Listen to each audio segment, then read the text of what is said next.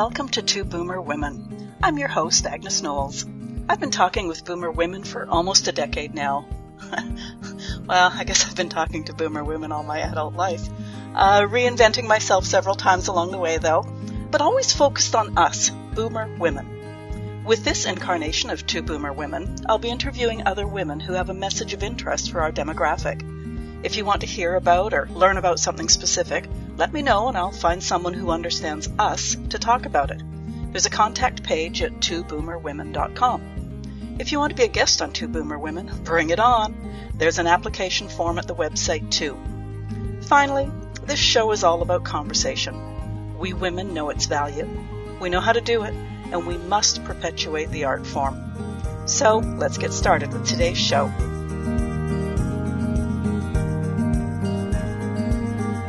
Welcome to the Two Boomer Women podcast. I'm your host, Agnes Knowles. Spoiler alert, today's guest is not a boomer. Not nearly a boomer. She is a woman, however, going through experiences many women can identify with, and she incorporates humor in the telling. Infertility. It's either more common these days or more talked about than in the past, and my guest may be able to address that. Merav Zur, welcome to the Two Boomer Women podcast. Thank you so much for having me. Today, our chat's going to be multifaceted infertility, creativity, humor. And I made a management decision and decided to start with humor. Was that always a part of your life or has it developed over the years? Um, I don't think, you know, it was anything ever, you know, consciously uh, you know, this conscious decision I made. But uh, in retrospect, yeah, I think it was always, it's always been something I've gravitated to. It's always more fun to laugh than to, you know, than not. so um, I've always, you know, always in like awkward situations, humor, awkward silences, humor, uh, you know, uh, dealing with stuff, finding the humor. It's, it's always that. It's always, you know, my go-to movie genre, my go to, you know, anything. So yeah. Well, and I think you just answered my next question because I was going to ask if you were the funny one or if you are just that person who can find humor in a situation. I don't know if I'm the funny one. Um, it depends, I guess, which group of friends, because not at all situations I'm, you know, the funny one. But, um, but yeah, I try. I mean, I'm not trying to be like, you know, the class clown, and I wasn't the class clown. Um, but I there are times when I'm just like, if it's there, I I, I want to kind of rel- relish in it. I, I, call it taking um, advantage of an opportune situation. Yeah, yeah, because I'm sort of the same way. Now, how about creativity? Does that go hand in hand with humor, uh, or are you just generally a creative person? I think creativity uh, does go hand in hand with humor, even though there are people that are like proper comics by profession and might not call themselves creative, but I do think it, it, there's a lot of creativity involved in there.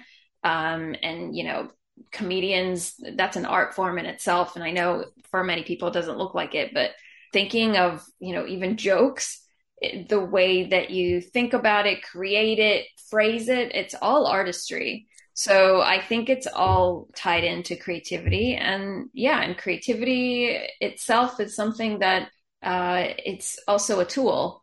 So it's it's very useful even if you're not, you know, a lot of people think creativity, art. Oh no, I don't do art. I'm not creative. But creativity is not necessarily art. Um, it's in a lot of a lot of things. So it's interesting you say that because I personally love the concept of creativity. And amongst, I know my friends and I've worked in elder care. If you mention creative arts, for example, people say, I'm not creative. And I must admit, I'm just as bad. I love music, but I can't sing. Uh, you know, I love art. Couldn't draw a straight line if my life depended on it. Put me on stage and my mind's going to go blank. But I know just even seeing uh, interviews like on TV or on in a movie or something, a documentary of comedians. Yes, that is absolutely an art form. And listening to the way they talk about, you know, whether it's creating their storyline or adapting it because given the audience it's falling flat or ad lib, you know, all that stuff. It's it's fast brain and a lot of creativity. Yeah, it's basically, um, you know, kind of um, finding solutions and opportunities um, like instantaneously, like a constant, you know, kind of like a constant way of moving forward. And so creativity is kind of a tool that lets you do that um, in, in different forms, whether it's, you know, for some sort of, you know, mental or, or spiritual peace to uh, solving a problem. You know, it's, it's everything. Yeah. Yeah. And I mean, I've just finished sort of confessing that I don't have a creative bone in my body. And yet 10, 15 years ago, I sat down in front of a computer with a couple of certain programs and it's like, I love creating now on, yeah. on the computer, you know, it's, yeah, so yeah, you just have to find your vehicle perhaps. Right. Creativity is not necessarily creating a masterpiece on paper with a pencil. It's so, it's so beyond that. Um, and I think a lot of people, even if they're not going to go into artistry as a profession, they're still going to be able to use creativity even in their daily lives, not even necessarily professionally. So creativity is helpful for a lot of things. Well, and as you say, even problem solving. Mm-hmm. You know, you think outside the box, you think you're thinking outside of. And yeah, that's creativity. Problem solving is creativity. It's just, you know, um, it's not necessarily the immediate association most people have with creativity, but that's what it is. Yeah, yeah. Okay, I'm going to slide over now to the main subject, I guess, that we're, sure. or the, I guess the, the foundation, uh, the, the fun and creativity are, are part and parcel. It's a subject that, uh, people don't usually find funny. Uh, if you create humor around it, it can fall flat. Um, do you, infertility is obviously where we're going. Are you comfortable starting with your own story? Sure. Uh, and I want to add to that, not only can it fall flat if you, you know, uh, um, put creativity, uh, you know, humor to uh, uh, infertility, but it could also be offensive to many people. It is anything but funny. My personal story. Um, so professionally, I'm an actor. Uh, I'm also a producer and writer and director. I've essentially been creating and performing in productions for many years. And I was doing that professionally, but personally, most of those years I was experiencing infertility. Um, and I wasn't talking about it because nobody around me was talking about that. So clearly, my husband and I were the only freaks of nature in the world going through this. So I wasn't going to share this with anyone. so it's, you know, this already, you know, this vicious cycle of no one talks about it. So no one thinks, you know, so they all feel alone and then no one talks. But that's how we were. And um, I made my husband not talk about it either because I just didn't want people to misunderstand or pity us or I don't know what it was. You know, I just didn't want to, I guess, deal with it either. I, you know, so that's what we were going through. And just a few years ago, um, and we we've been doing, you know, this is unexplained infertility, which is like the best kind. because you don't it's not the best but you have no clue why it's happening. It's super frustrating. So we've gone through unexplained infertility and unexplained secondary infertility. And i guess i should have preempted this whole conversation for listeners who may not know who luckily may not know but infertility is basically the uh, situation where you're unable to procreate um, so yeah, it's interesting. Sorry, I'm going to interrupt for a second there. I think it's two women talking together. I just, yeah, I took that leap too of, oh, everybody knows what we're talking about. Right. I'm, I'm so happy if there are, if there are listeners who don't know what this is actually, I'm happy for them. But yeah, um, uh, so that's what infertility is. And unexplained infertility is an actual medical term for when there is no reasoning for the infertility. As I say, all the machines are working, but for some reason, um, there's no procreation happening. So yeah, that's very frustration, frustrating. But uh, yeah, so we've gone through unexplained infertility and then unexplained secondary infertility, which is, uh, you know, uh, um, problems having uh, additional children, second children. So um, that was happening for years. And just a few years ago, my husband and I had gone through yet another miscarriage. And this one was kind of like a more emotional, massive one in particular. And I guess for some reason after that, I kind of something just clicked and I was kind of ready to talk about it. I felt like I, I could talk about it with someone, but then I didn't know how. and I was like, well, I could finally say something, but I don't know what exactly. How am I going to do that? And then I was in this space of like, well, now what? Um, and then it just clicked that I could just utilize my professional background because I was like, wait a minute, yeah, theater, comedy, I could do that. That that language I can speak, you know. So um, I just literally created a group text on my phone with some close friends and invited them over to my house. I called it like hormones and cookies or something. And I said, come over, you know, on this and this day at this time and I didn't say much else. And they're they're you know this group of amazing ladies, and they're so supportive. And they also knew you know all the crazy like shows and stuff that I do, so they were like you know indulging. They said, sure, yeah, you know, we'll show up. And and so I had them in my living room, and I was basically telling them everything that I had been going through for the past few years. But I didn't tell them like in story form. I told them uh, like with you know silly characters and funny songs and all these weird props and and it was it was funny also and you know when it was done i said okay that's it. I got it you know out and now we don't ever have to mention it again. And i literally you know I, I that's what i thought. I went to the door when i was done i said thank you. I went to the door opened the door and just expected them to file out and you know we'd never have to touch it again. But they wouldn't leave. And they like things started to come up like it you know it, it, brought up all these kind of similar situations that they had experienced and they were talking about it. And all of a sudden i found myself kind of like looking at it from the side going wait a minute there here we are a group of women that you know we're supposedly close friends and we didn't really know all these little details about all these experiences. Like that's weird. I, you know and, and i immediately thought there must be other groups of women doing that you know like and then i it was kind of like this situation where i was like oh so people don't really talk about all these things for real. Like it wasn't just me and it wasn't just people around me and that was it i, I really thought it was going to be like that just that just like a way for me to kind of you know get out my you know my experiences and have them kind of understand why maybe i was a bit more uh, you know, I didn't really hang out with them some nights and I didn't, you know, and I was kind of uh, withdrawn or maybe I was kind of emotional. Like I was like, okay, maybe now they understand and that's it. Now we can move on. But they were like, oh, you have to turn this into one of your shows. And I said, yeah, that's cool because, you know, you're my friend, but what stranger is going to want to come see some person they don't know on stage talking about her vagina and reproductive issues? like, who's going to want to pay a ticket for that? and they were like, no, no, no, you have to do it. And so I said, you know what? Okay, I'll take it as a professional challenge.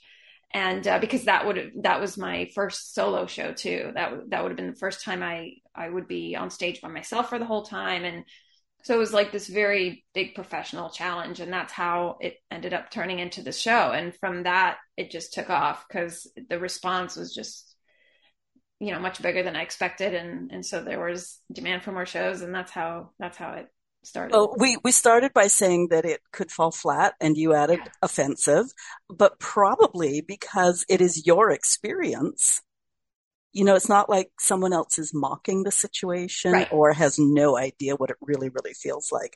You, right. You've lived this. You, you've walked this walk. So no, for sure. It's just that, you know, uh, usually if strangers find out about a show, it's from maybe looking at a poster or seeing, you know, some sort of ad it's very hard to fit in no it's really a true story it's really it really how it's not offensive you know it's really hard to fit all that in so you never know like someone could just see this you know title and be like a comedy about infertility? That doesn't work. I don't want to see that you know?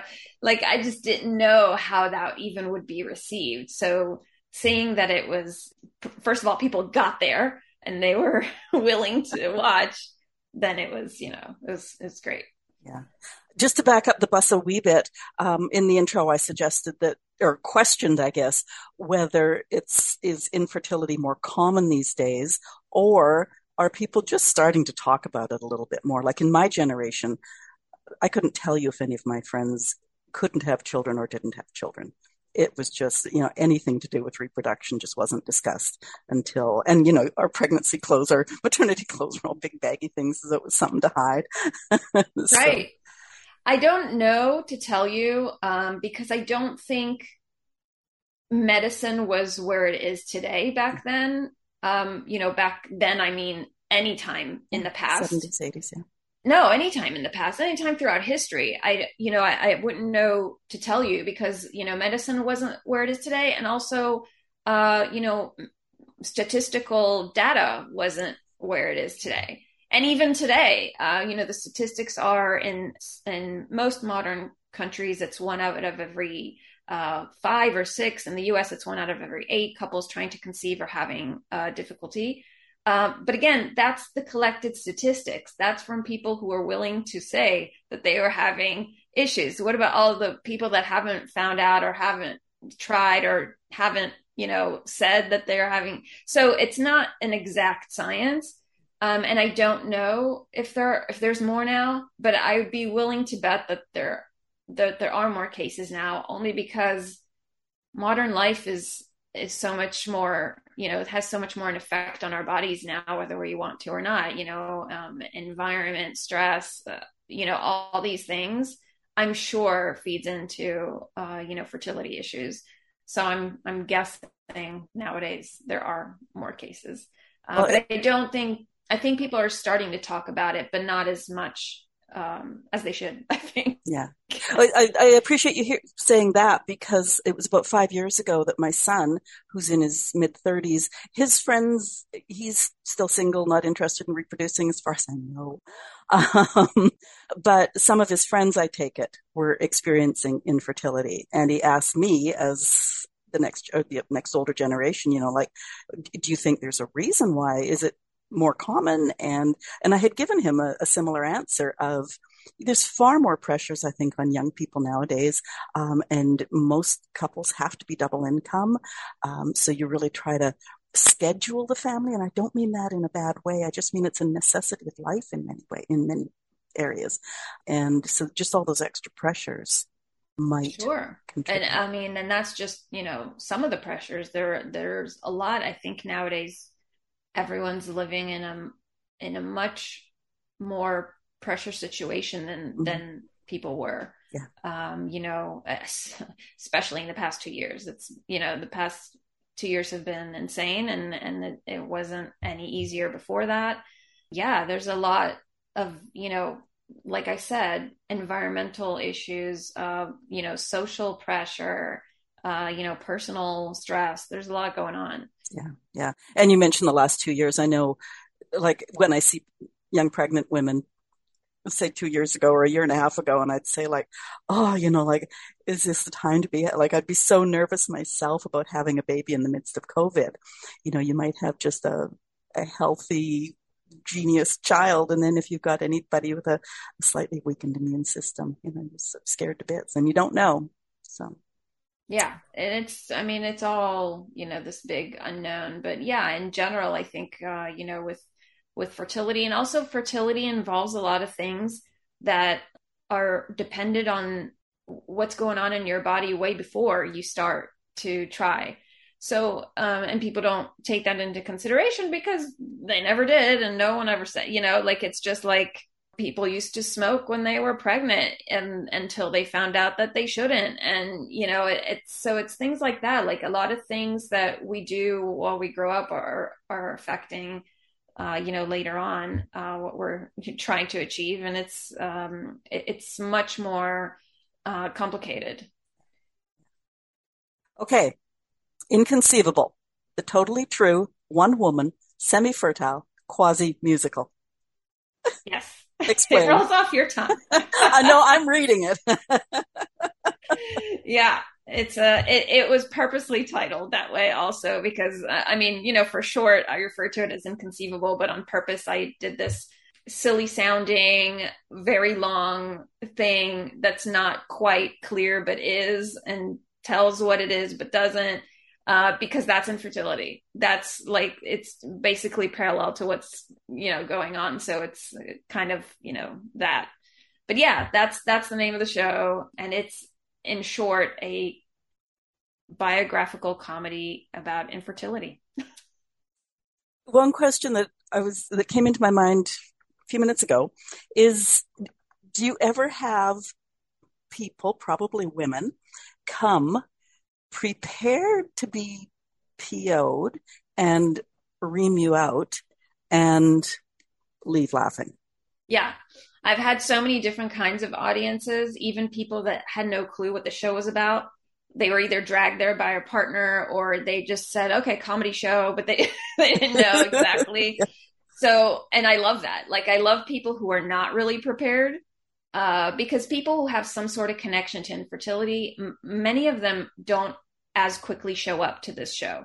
Um, because for those who've experienced infertility, I know I get that. Uh, a, lot of people, I think, fear they would be triggered maybe in a bad way at the show, even if it's a comedy, um, and don't want to go through that again. Um, so, so they opt, you know, they prefer not to come. But a lot of people, even though they think they'll be triggered, and even though they are triggered at the show, they're also, you know, triggered the other way. They also laugh, and it's kind of it's you know it's become this kind of weird uh therapy session this show I can see in that. a way. Yeah um but yeah those people that don't expect what the sh- you know that don't know what it is or or have no expectations or have different expectations um it's awesome. They they're like whoa. You know it's first of all they're kind of educated on what this all is you know what it what it means. And like you know you were saying that you know people talk about it more people talk about it um, yes, there there is generally more mention of this thing called infertility. There are many more kind of like buzzwords that people know now IVF, infertility, surrogacy, things like that. They hear, you know, being like floated around, but they don't really understand what that means to people on a day to day basis, on an hour to hour basis. It's, it's this it's this insane thing that's very hard to explain also even in a conversation or a picture or whatever so i think when they you know when people come to the show because it's a comedy it's this like you know safe space to kind of figure things out about what this all is and and you know it's okay to laugh and it's okay to cry and it's okay to be to be surprised and um and and it's part of like that great power of theater that i love it's like these magic moments that kind of let you understand things, you know. Yeah, so, yeah. well, and as you mentioned hesitancy, I realize that I have listened to comedy shows and I go like, that's funny. You know, like it's just not my type of humor in the least. Right. Um, but I mean, do you have any idea how many times people have left your show and it's just opened it up? It's made it okay to talk about it for themselves? Yes. have you had any um, feedback I mean, in that regard? yeah i can only i can only you know attest to, to what i know and what i yeah. know is what people come up to me to, to say because right. usually after every show i hang out somewhere or okay you know, yeah. I love talking to audiences and and a lot come up to me and and say you know things like thank you so much for doing this. This is my story. Or oh my god this is what our daughter's going through and we had no clue. Or you know like things like that like you know that they never understood. I have men that you know that say you know my wife and i were going through this and i didn't really think about that you know i didn't mm-hmm. think about that or yeah. we didn't talk about that or you know it's these it's these instances that are really insane but it's but it's i love it and i also have this um ever since the premiere show i have this sort of guest book uh, that I take with me, obviously to the in person shows, because during the pandemic I had uh, a few virtual, so I couldn't do that. But um, I, I, take that, I leave it out, you know, available for audiences, and they like jot down their thoughts or whatever, anonymously or not. And that's like the first thing I do after a show as I look through, and because I, I love to just see what what people are what what it does to people. And and most of the feedback is is that it's either they realize something about you know their own stuff that they haven't dealt with or they realize that everyone has stuff to deal with and which is great. So okay so you talked about the woman who didn't know what her daughter was going through um, most boomer women come from a time when reproduction was not discussed openly. Obviously your use of humor helps. Um, but here's a question about the generational divide. I know there's many boomer women who nag with the when are you going to give me a grandchild? or when are you two going to have kids? Those are awkward, invasive questions at any point in time, but probably even more invasive, hurtful even when infertility's a reality. What do you want those boomer women to think about? I think because I feel that I now have the ability to to to understand and see from the side i understand that those comments and questions come from a genuine deep sense of love and good intention of course but it clearly comes off not.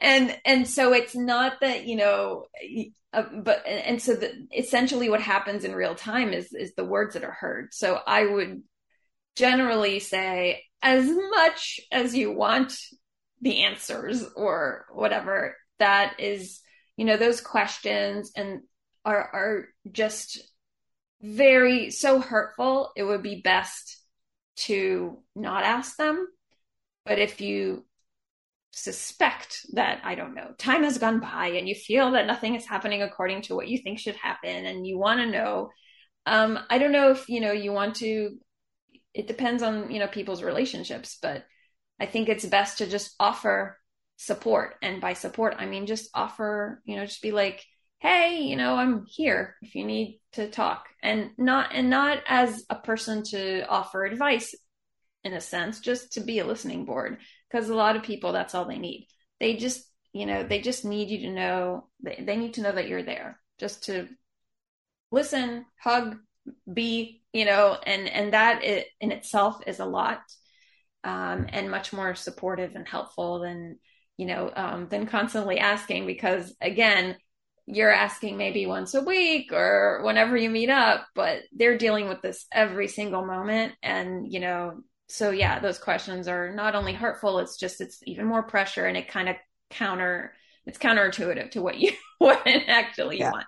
Yeah. So yeah, it's it's a very uh, difficult situation, and also I think nowadays it's different. It's not necessarily um, you know infertility. There are a lot of people that are waiting, um, you know, till for various things, which is you know has its own biological impact. but um yeah it's just i think that that you stereotypical when are you giving me grandkids question is going to have to be put aside because it's yeah it's it's not helpful for for a lot of people and, and i've had them too of course and I, I would just kind of meander around that answer but yeah so i mean there's so many reasons why a woman wants to be a grandmother, right. you know, whether it's carrying on the genes or the family name or, you know, cuddling their baby's baby and their children's yeah. baby.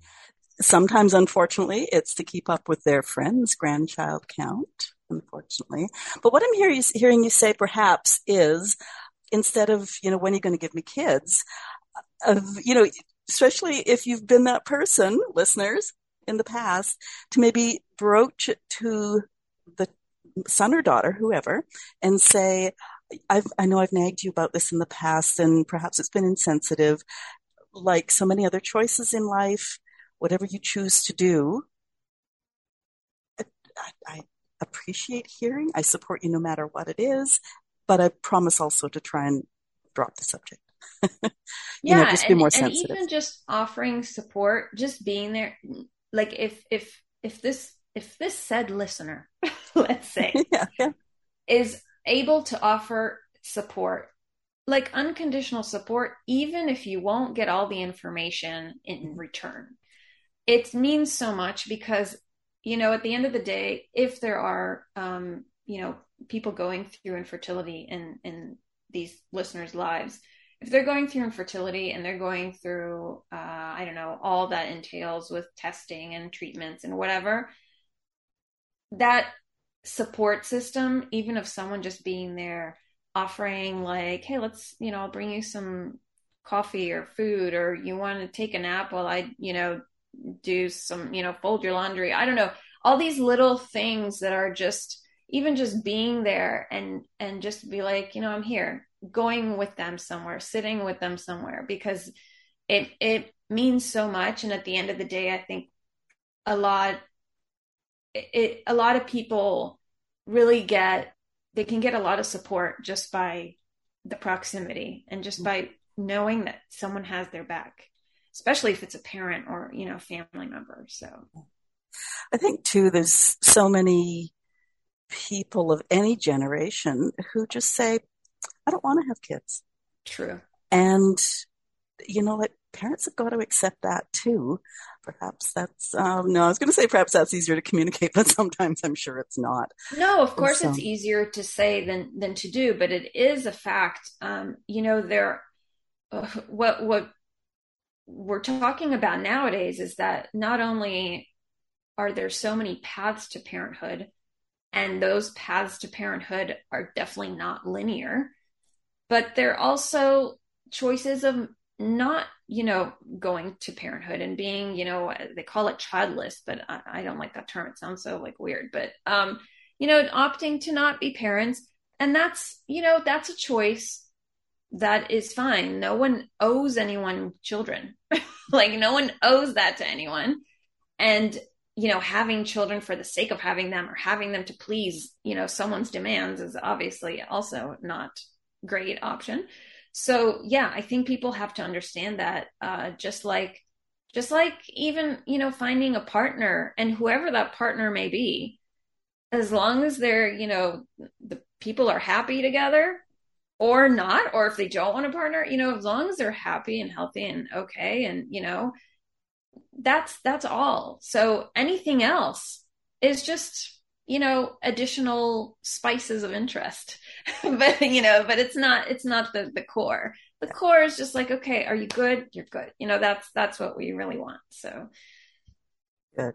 I saw in your bio that you live in two countries so I guess first of all, may I ask which two countries, and then do you see differences and or similarities in how those two countries approach the topics that you cover in your shows? Yeah. So, well, currently I'm living in one country, but yeah, um, I I, I have meandered around uh, not all the world, but yeah, when I grew up in the U.S., I grew up in in Atlanta, and I also lived in, in other states, but um, I grew up in Atlanta. I lived in Israel for many years. And uh, then during the pandemic, uh, my family and I moved again to the, well, not again, but for me it was again, moved to the US. And yeah, and now we're also in the US. But yeah, it's interesting to live in different places because you get to see you get to to really see different people and how we're so different and how we're so the same at, you know equally.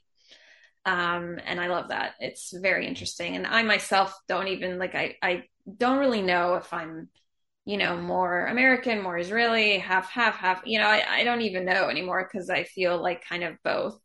And i think you know it's it's interesting to see how you know people you know how they how they react to things how they deal with stuff how they do. And yeah there are some differences um, even with regarding infertility but there are also some a lot of similarities. Um, you know just like there are people experiencing infertility that happens everywhere. Uh, treatments same pretty much. Um, the the nagging of family members for grandchildren yeah that's that's happening. So yeah it's um it's interesting. Have you done inconceivable in israel? Yeah i actually premiered it there. Okay. um yeah and um and then from there it just took off. Then i took it to the us and then it was i was already scheduled for this whole kind of us tour um and the first show was in March 2020 when everything got shut down. And so, so the whole tour got shut down. And then that was just like, whoa, what's happening? And I kind of did a switch to virtual, but obviously it's not the same thing as an in person uh, performance. Um, and yeah, so now it's kind of like, it seems like somewhat people are a bit more comfortable to, you know, get together and we kind of, we can and somewhat. So yeah, I'm, I'm hopefully getting back to that. Well, I find it interesting because it was many years ago now that I was in a small local grocery store that is primarily of another culture. And these two couples went by and by their body language, I knew exactly what the conversation was, although I couldn't understand a word.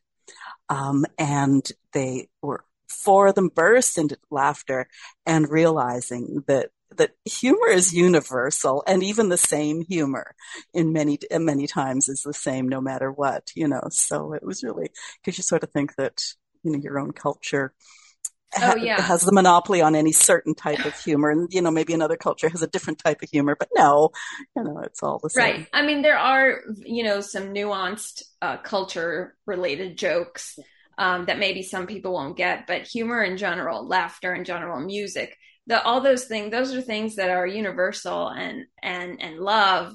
You know those are things that and and it's great. It's great that the basic things that we need in life are universal and can be understood in any language because that's really what we need right? So that's i i love that that translates and experiences yeah. like you said i've had too and it's it's so cool to see. Yeah that's great just go back to inconceivable for a second. On Podmatch, you said the people who are in infertility can't really explain it, and those who are outside infertility can't really understand it. Inconceivable is there to help bridge that gap with some laughs along the way. I think you've explained that to a certain point. Can you expand on that or?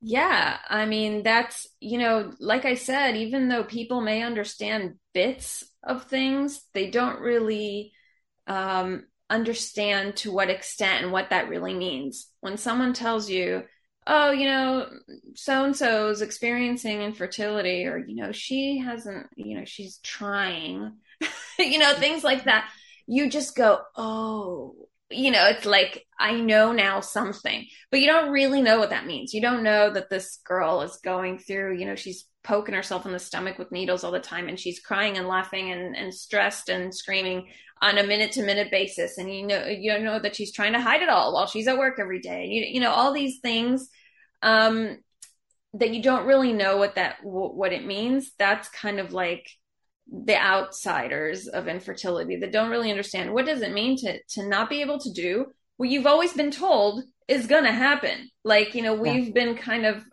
you know bred and raised to understand that if you just walk across the street from the opposite sex you're going to get pregnant. So like you know and it doesn't happen. It's like what?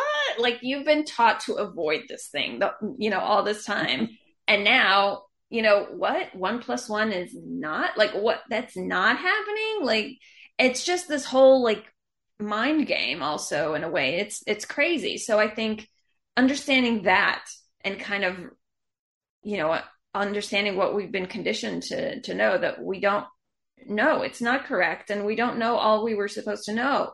Um you know so these things i think having men and women at the show is great because men don't always understand what goes on with women, not just in their minds and, you know, these crazy thought processes that we're all often claim to have, but also, you know, our bodies. Like we got a lot going on, you know, and also men uh, dealing with infertility. It's also not talked about. And that's also something. And couples, if two, you know, two people are together, living together, going through this together and not experiencing the same thing, um, which is also, you know, this whole, you know, mind blowing thing.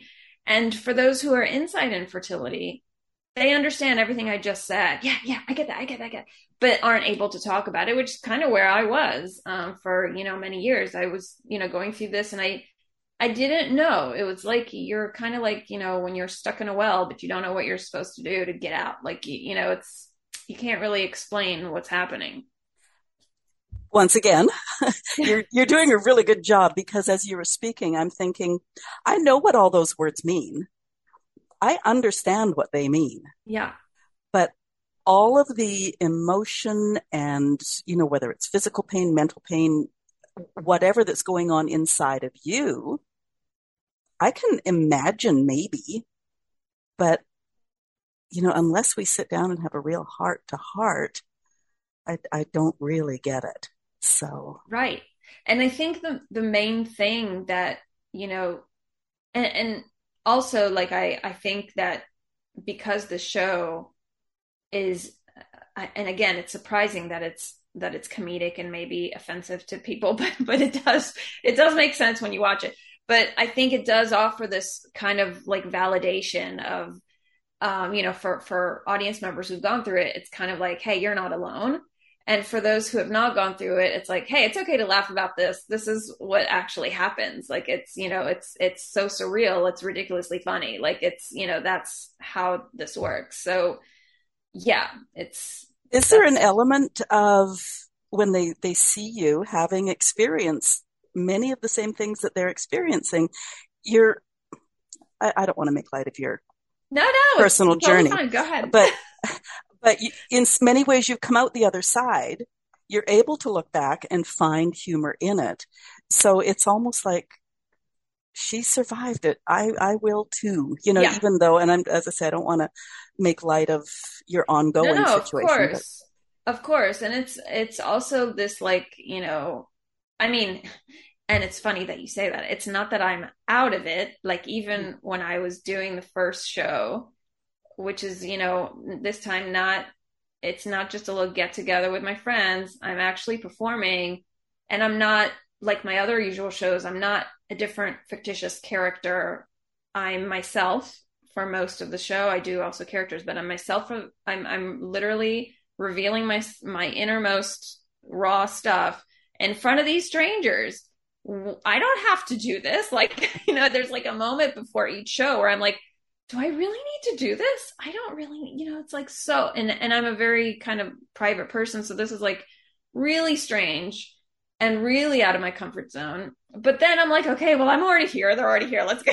like, so I go out and I do the show. And then it's just that, you know, that first laugh, that first thing, the show goes on. And, and when it's over and I have some people like after the show come up to me, even if it's one person that says, you know, it did something for them, it helped them in some way. That's everything. That's like that's like such purpose because I'm like, okay, I, I got to do it again. I got to do even one other person. So it, it's just if it's helpful for one person in any way, it's an entire world. So like that's why I I feel that I need to keep going uh, with this show and and just have more people see it because I think it's helpful. And not only for infertility i think it's a great way to kind of show people um, you know what? Everyone's got a lot of baggage. Let's you know different kinds of baggage and i talk about it in the show too let's be a bit more you know mindful and patient and you know tolerant of each other because everyone's going through a lot of stuff well and perhaps too i mean how many norms do we carry through our lives and inflict on other people.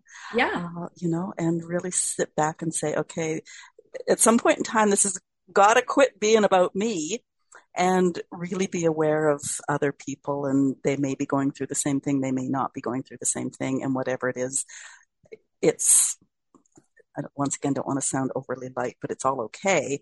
And you just accept yeah. them for what's going on. Yeah. Right. Right. And that's what it is. Is just, you know, let's all just be aware and okay with the fact that we're all going through stuff and it's Something. okay. Let's just, you know, be okay with that and nice to each other. yeah. Oh, yeah. Capital N. Yeah. Okay. Uh, here's a good question for you. Explain interactive. Oh, yeah. So we didn't talk about that, but the show is interactive also besides the fact that it has weird props and these, you know, it's I call it the the title when you see it in the text that there are quotation marks around musical because I'm not a singer, but yet I have these kind of musical numbers. So it's kind of like the, the kind of rap, and it's kind of like it's kind of like infertility. It is kind of this, but not really. It is kind of that, but not so. And so the interactive part. Um, so there are interactive elements in the show. I have the audience help me with certain things. I get them to do certain stuff during the show. It's hard to explain now, but you don't want yeah, to give too much away either.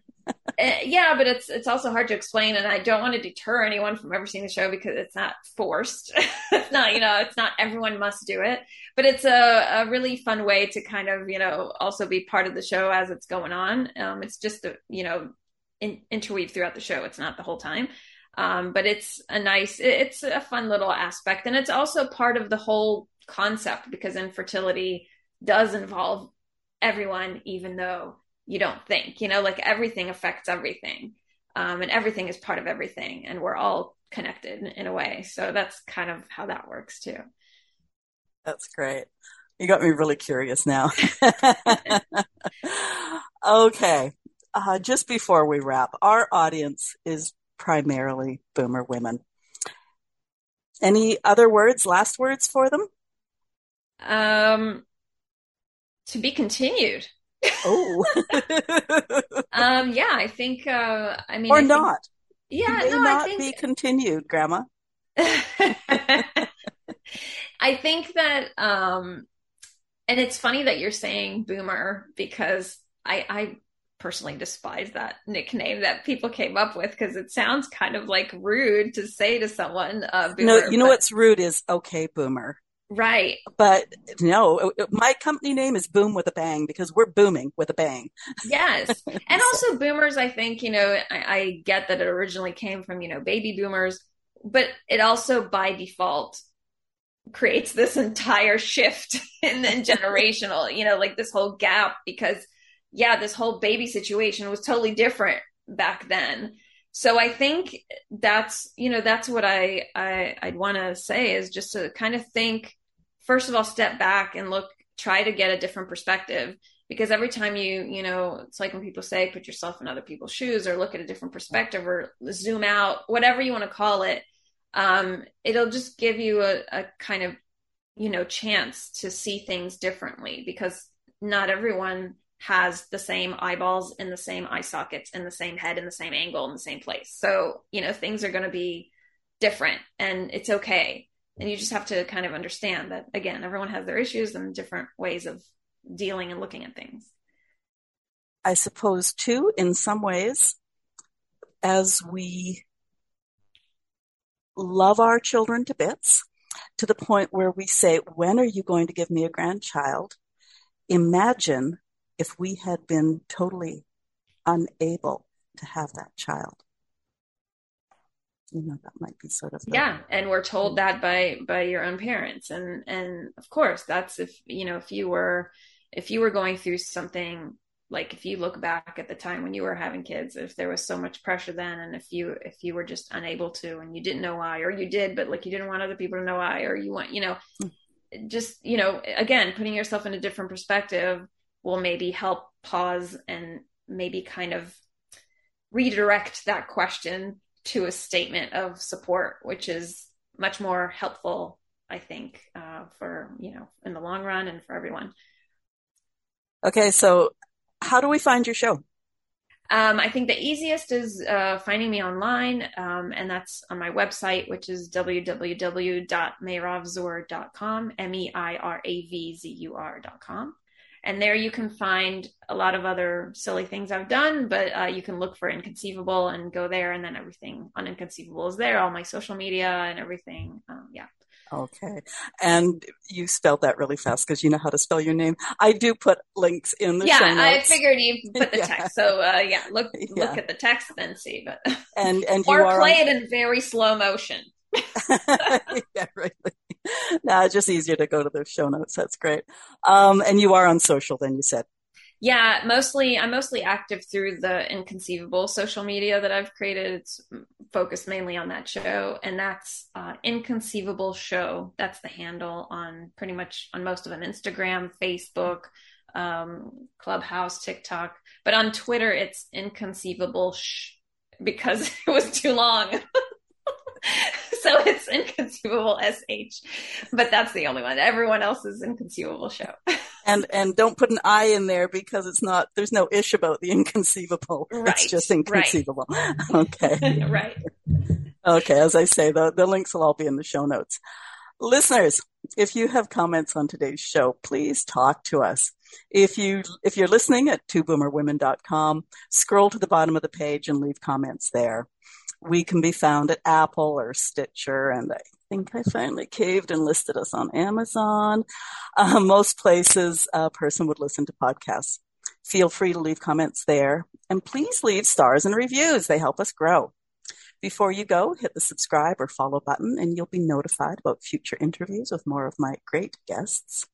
And share this episode with a few friends who A, might be bugging their children about having kids, or B, are struggling with their own infertility and could use another view of it all. If you want to be a guest on the podcast or know someone who would make a great guest, uh, there's an application form at the website. Meirav Zur, thank you so much for being my guest on Two Boomer Women today and lightening up a subject that can be all over the emotional map for so many people. Thank you so much for having me. Have a great rest of week.